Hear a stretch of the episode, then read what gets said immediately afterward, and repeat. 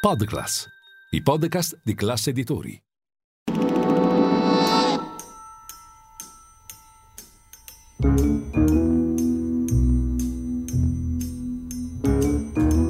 Lascia sempre un guanto bianco con ricamata una P.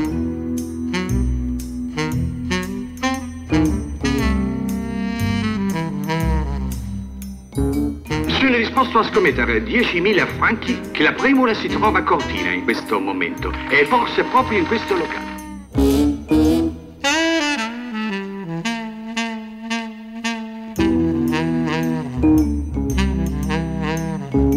È il più famoso diamante che ci sia al mondo. Avvicinati. Eccoci cari amici di Radio Classica, un saluto a tutti voi da parte di Gabriele Formenti e ben ritrovati alla Pantera Rosa, l'unica trasmissione in FM totalmente dedicata alla musica da film e al mondo della colonna sonora. Salutiamo tutti coloro che ci stanno ascoltando in questa nostra nuova puntata il mercoledì sera alle 19 e ricordo in replica più tardi anche alle ore 23 in ulteriore replica il sabato pomeriggio alle 14. Grazie per essere con noi anche in questa nostra nuova puntata. Torniamo ad occuparci di grandi film.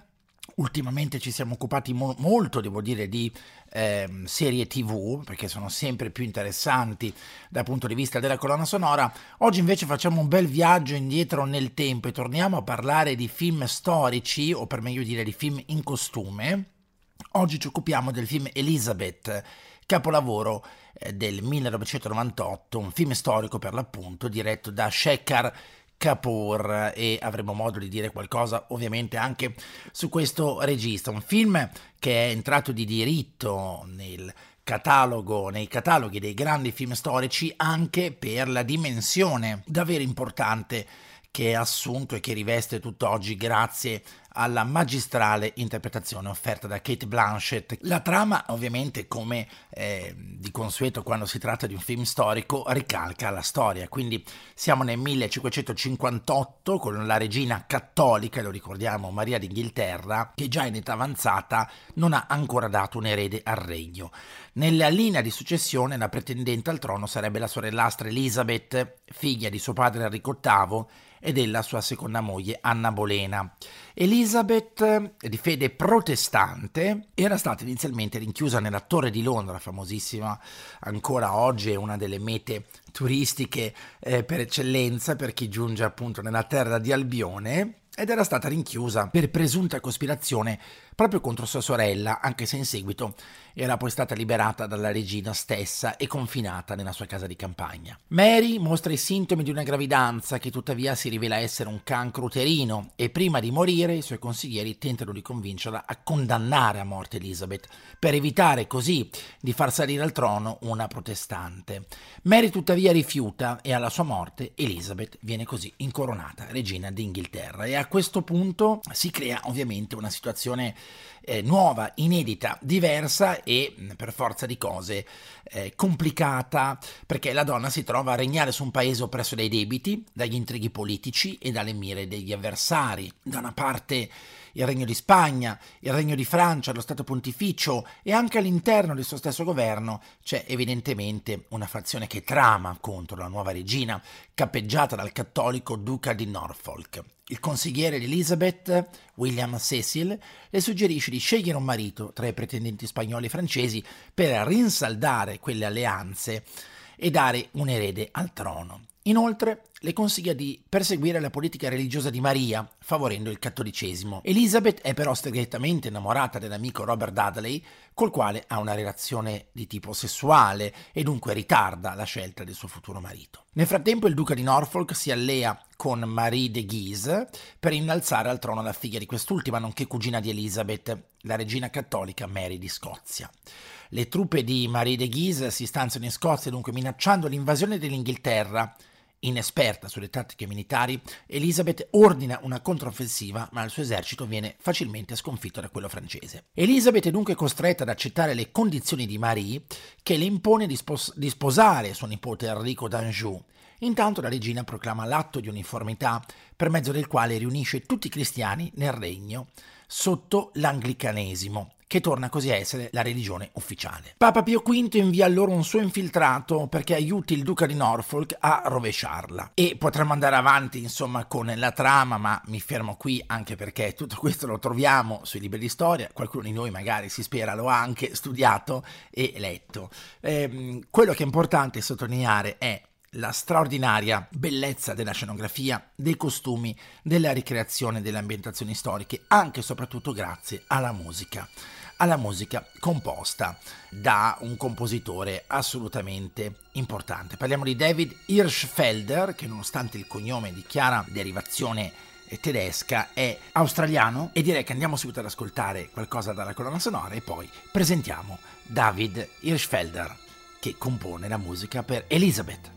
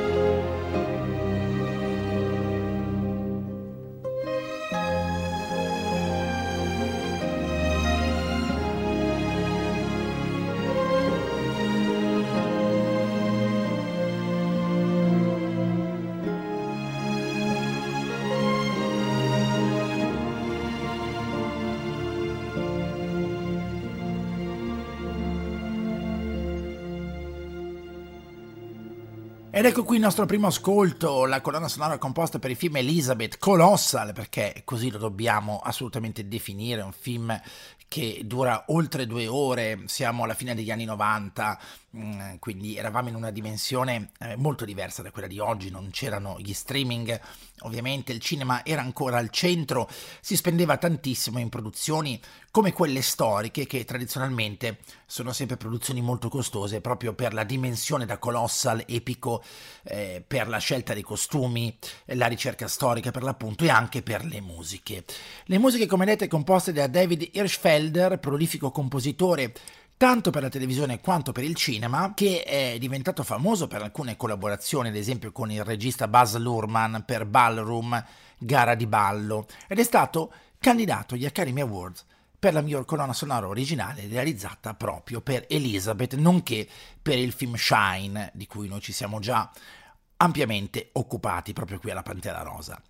Ma eh, i film che adesso vi nomino, eh, li avrete sicuramente visti, almeno qualcuno di questi, portano la sua firma come miglior, ehm, come colonna sonora. Parliamo di Sliding Doors, The Interview, Nella sua pelle, Tunnel Vision, Hanging Up, Avviso di chiamata, Il mistero dell'acqua, Better Than Sex, Standing Room Only, Once Were Warriors 2, cinque anni dopo, eh, Le verità negate, Dallas Doll, Beth in Boxes e The Life of Harry Dare, solo per ovviamente eh, citarne alcuni.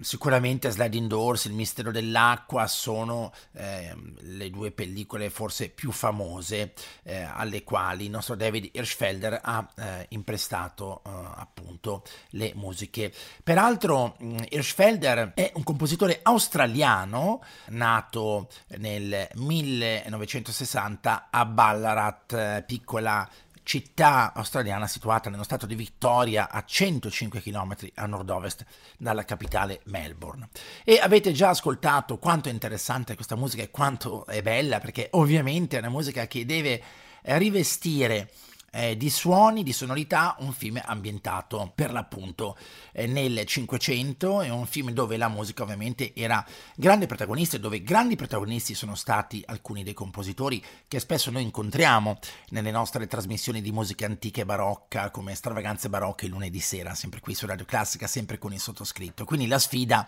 e la scelta di David Rischfelder è stata proprio quella di cercare di ricreare determinate atmosfere pur non tradendo ovviamente la contemporaneità eh, della, diciamo così, della musica che appunto è stata scritta oggi alla fine degli anni 90 in questo caso per un film appunto ambientato nel 500 eh, il regista Shekhar Kapoor mm, come si evince dal cognome è eh, un regista, attore e produttore cinematografico indiano che devo dire non ha realizzato tante pellicole, la prima è del 1985, l'ultima è del 2022, ma fra queste, andando a leggere, la più nota in assoluto è sicuramente Elizabeth. Eh, che appunto è questo capolavoro del 1998 che ha avuto tantissime nomination nel, nell'edizione del 1999 dei premi Oscar, anche se purtroppo ha portato a casa solo un premio minore, un premio tecnico, che comunque dà la dimensione eh, della bontà dell'operazione. Parliamo infatti del premio Oscar come miglior trucco eh, che è stato conferito a Jenny Shearcore, ma le nomination erano state davvero molte. Innanzitutto come miglior film, miglior attrice protagonista Kate Blanchett, miglior fotografia, miglior scenografia, miglior costumi e miglior colonna sonora. Quindi il nostro David Hirschfelder aveva ricevuto una nomination. Queste sono tutte nomination che non si sono tradotte poi nell'ambita statuetta. E questa è stata un po' una sorpresa perché nei Golden Globe, sempre di quell'anno, come sappiamo, i Golden Globe sono un antipasto degli Oscar e spesso i vincitori dei Golden Globe si confermano anche eh, alle statuette degli Oscar. Ecco, ai Golden Globe Kate Blanchett aveva vinto proprio la statuetta come miglior attrice in un film drammatico, però questo poi non si è tradotto, diciamo così, nel, eh, nel, nella vincita della, della, dell'ambita statuetta. Premi però veramente importanti, premi BAFTA che sono i premi più importanti conferiti dalla British Academy of Film and Television Arts, quindi premi britannici, sono l'equivalente britannico di fatto del premio Oscar, certo meno importanti, il pubblico li ricorda di meno, ma sicuramente eh, non da sottovalutare, ebbene ne aveva vinti parecchi, miglior film britannico, miglior attrice protagonista Kate Blanchett, miglior attore non protagonista Jeffrey Rush, miglior fotografia, miglior trucco e miglior colonna sonora, quindi questa colonna sonora che vi stiamo presentando ha vinto anche un premio BAFTA molto importante e dunque torniamo subito ad ascoltarla.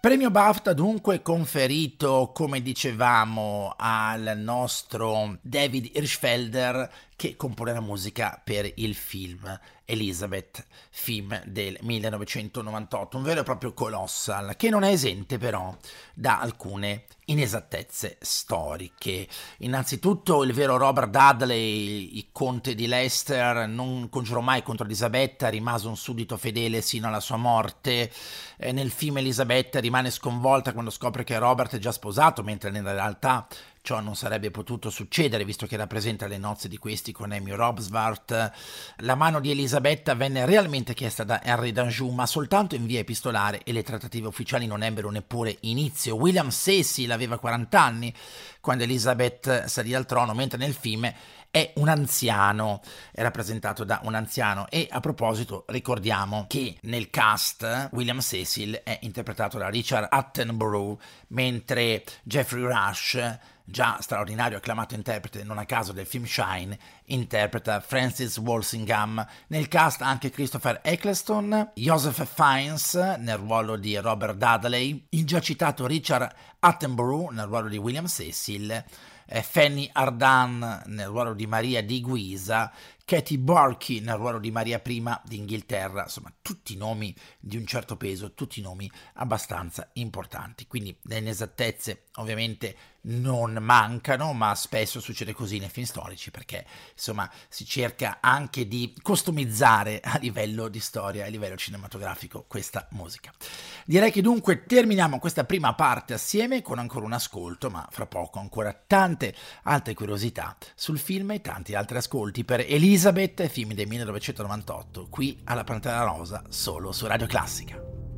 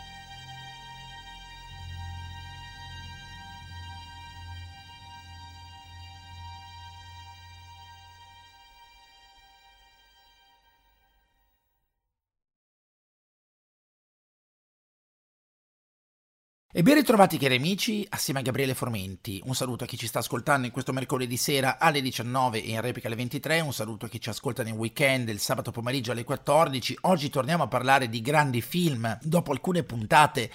dedicate al mondo della serie tv, ci siamo occupati molto di streaming, è inevitabile, ce ne occuperemo ancora. Recentemente ho visto ad esempio un'altra miniserie molto bella, anche quella in costume, eh, dedicata a Maria Antonietta, quindi siamo eh, in Francia, rivoluzione francese, ma ne parleremo, ne parleremo. Eh, torniamo invece a parlare di un grande film degli anni 90, è uno dei tanti film che ha segnato gli anni 90, siamo nel 1998 con Elizabeth, eh, diretto da Shekhar Kapoor, con una straordinaria Kate Blanchett. Kate Blanchett, cosa dire su Kate Blanchett, che è una delle artiste più amate in assoluto, eh, anche lei è australiana come il nostro David Richfelder che compone le musiche, classe 1969, si è imposta all'attenzione proprio del grande pubblico proprio grazie a questo ruolo, questo ruolo di Elisabetta prima d'Inghilterra, che lo ricordiamo fu regina d'Inghilterra e d'Irlanda dal 17 novembre del 1558 fino al 24 marzo del 1603, giorno della sua morte. Proprio con Elizabeth ottiene la sua prima candidatura agli Oscar, candidatura che però non si concretizzerà nella vincita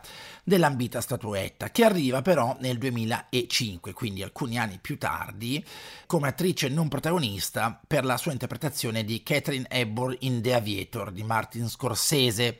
Mentre nel 2014 arriva un altro Oscar, in questo caso come miglior attrice per Blue Jasmine di Woody, di Woody, Allen, davvero meritatissima statuetta, film bellissimo Blue Jasmine, guardatelo, ambientato in California, San Francisco, uno dei film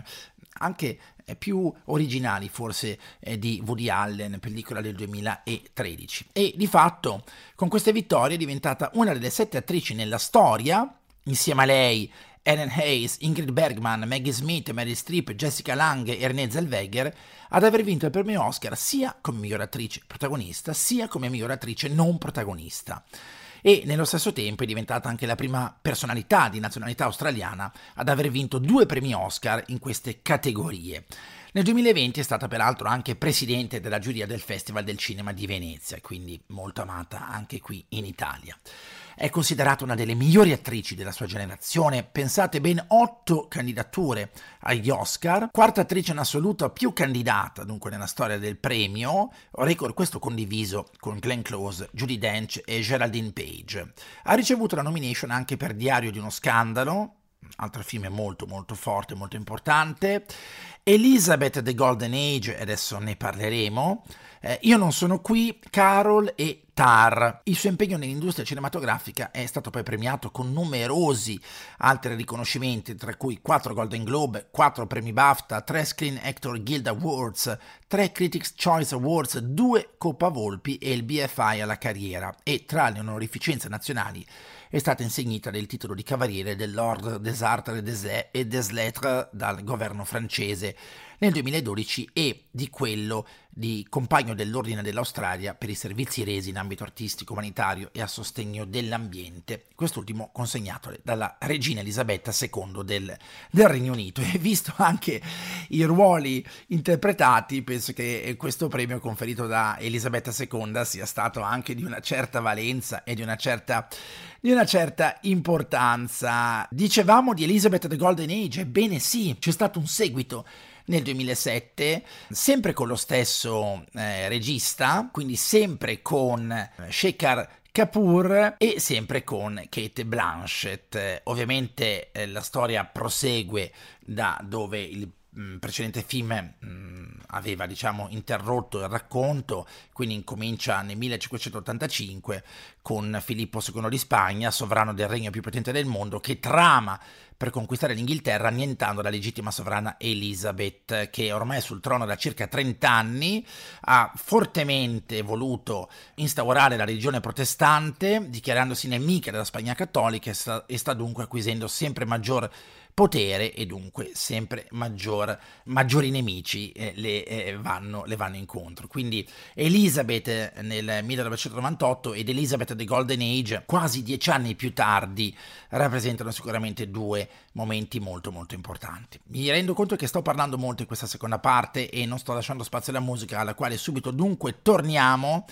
eh, diamo spazio a questa bella, davvero bella musica composta da David Hirschfelder per questo grande capolavoro che è Elizabeth.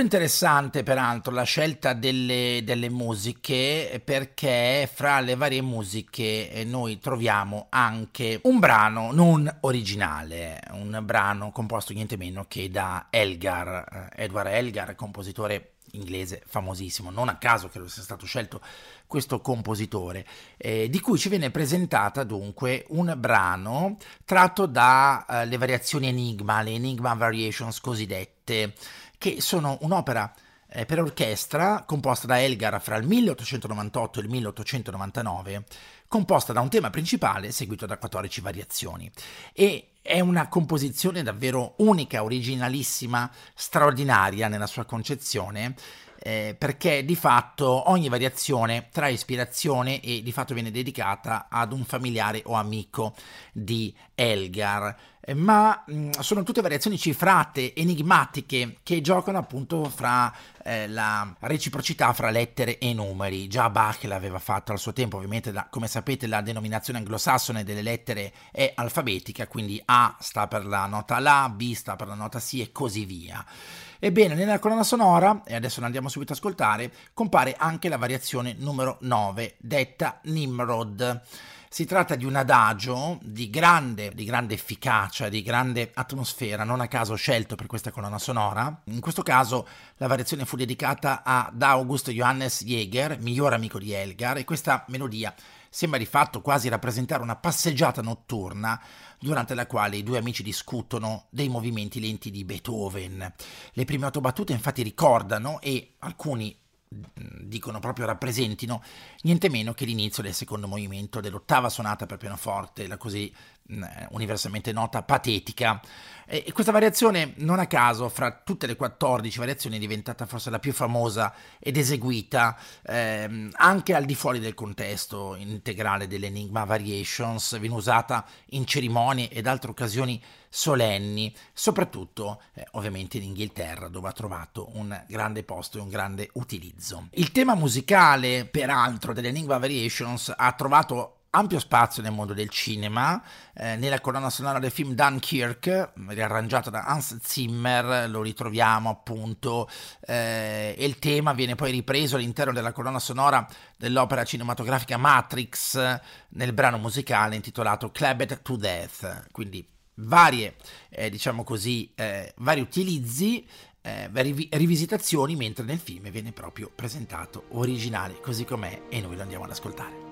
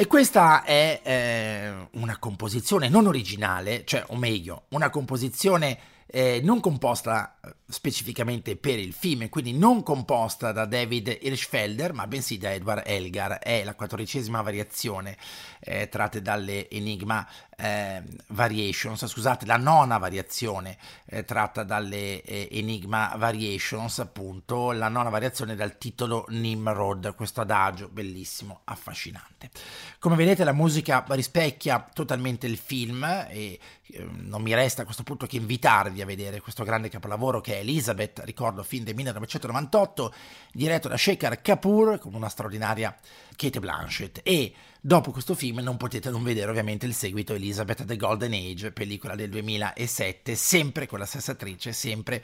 con eh, di fatto lo stesso, lo stesso regista, anche se le musiche cambiano perché nel sequel non abbiamo più David Hirschfelder ma il duo composto da Craig Armstrong e eh, A.R. Raman, quest'ultimo eh, compositore indiano di colonne sonore, mentre Craig Armstrong è compositore britannico, eh, molto esperto anche di musica elettronica. Quindi eh, diciamo che è cambiata la scelta della musica, ma ovviamente eh, la pellicola, siamo negli anni 2000, quindi ovviamente cambiano anche mm, diverse altre, altre cose, ma merita assolutamente di essere visto. Penso di avervi raccontato più o meno tutto per Elizabeth, non mi resta che salutarvi, augurare a tutti voi buon proseguimento con i programmi di Radio Classica, ancora buon cinema e buona musica a tutti voi. La Pantera Rosa, ricordo, torna protagonista il mercoledì sera alle 19 e replica alle 23 e non ulteriore replica il sabato pomeriggio alle 14. Ovviamente potete riascoltarci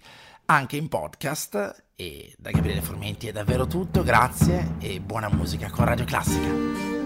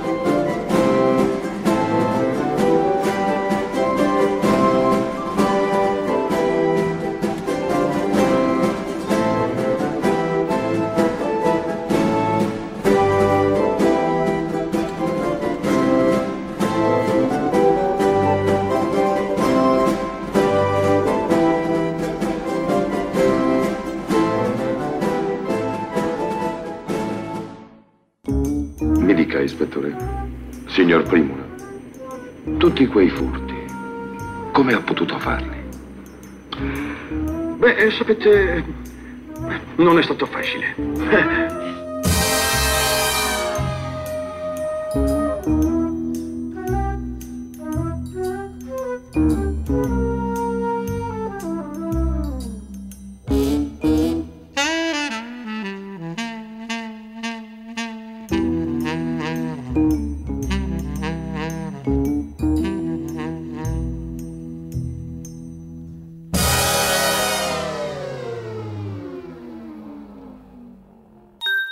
Podclass, i podcast di classe editori.